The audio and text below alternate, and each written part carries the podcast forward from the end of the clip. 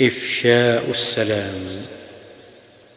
قال رسول الله صلى الله عليه وسلم لا تدخلوا الجنة حتى تؤمنوا ولا تؤمنوا حتى تحابوا أولا أدلكم على شيء إذا فعلتموه تحاببتم؟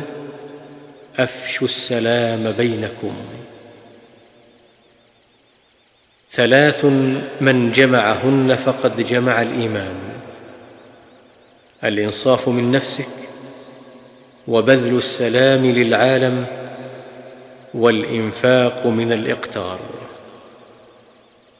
وعن عبد الله بن عمر رضي الله عنهما أن رجلا سأل النبي صلى الله عليه وسلم أي الإسلام خير؟ قال تطعم الطعام وتقرأ السلام على من عرفت ومن لم تعرف. كيف يرد السلام على الكافر إذا سلم؟ إذا سلم عليكم أهل الكتاب فقولوا وعليكم.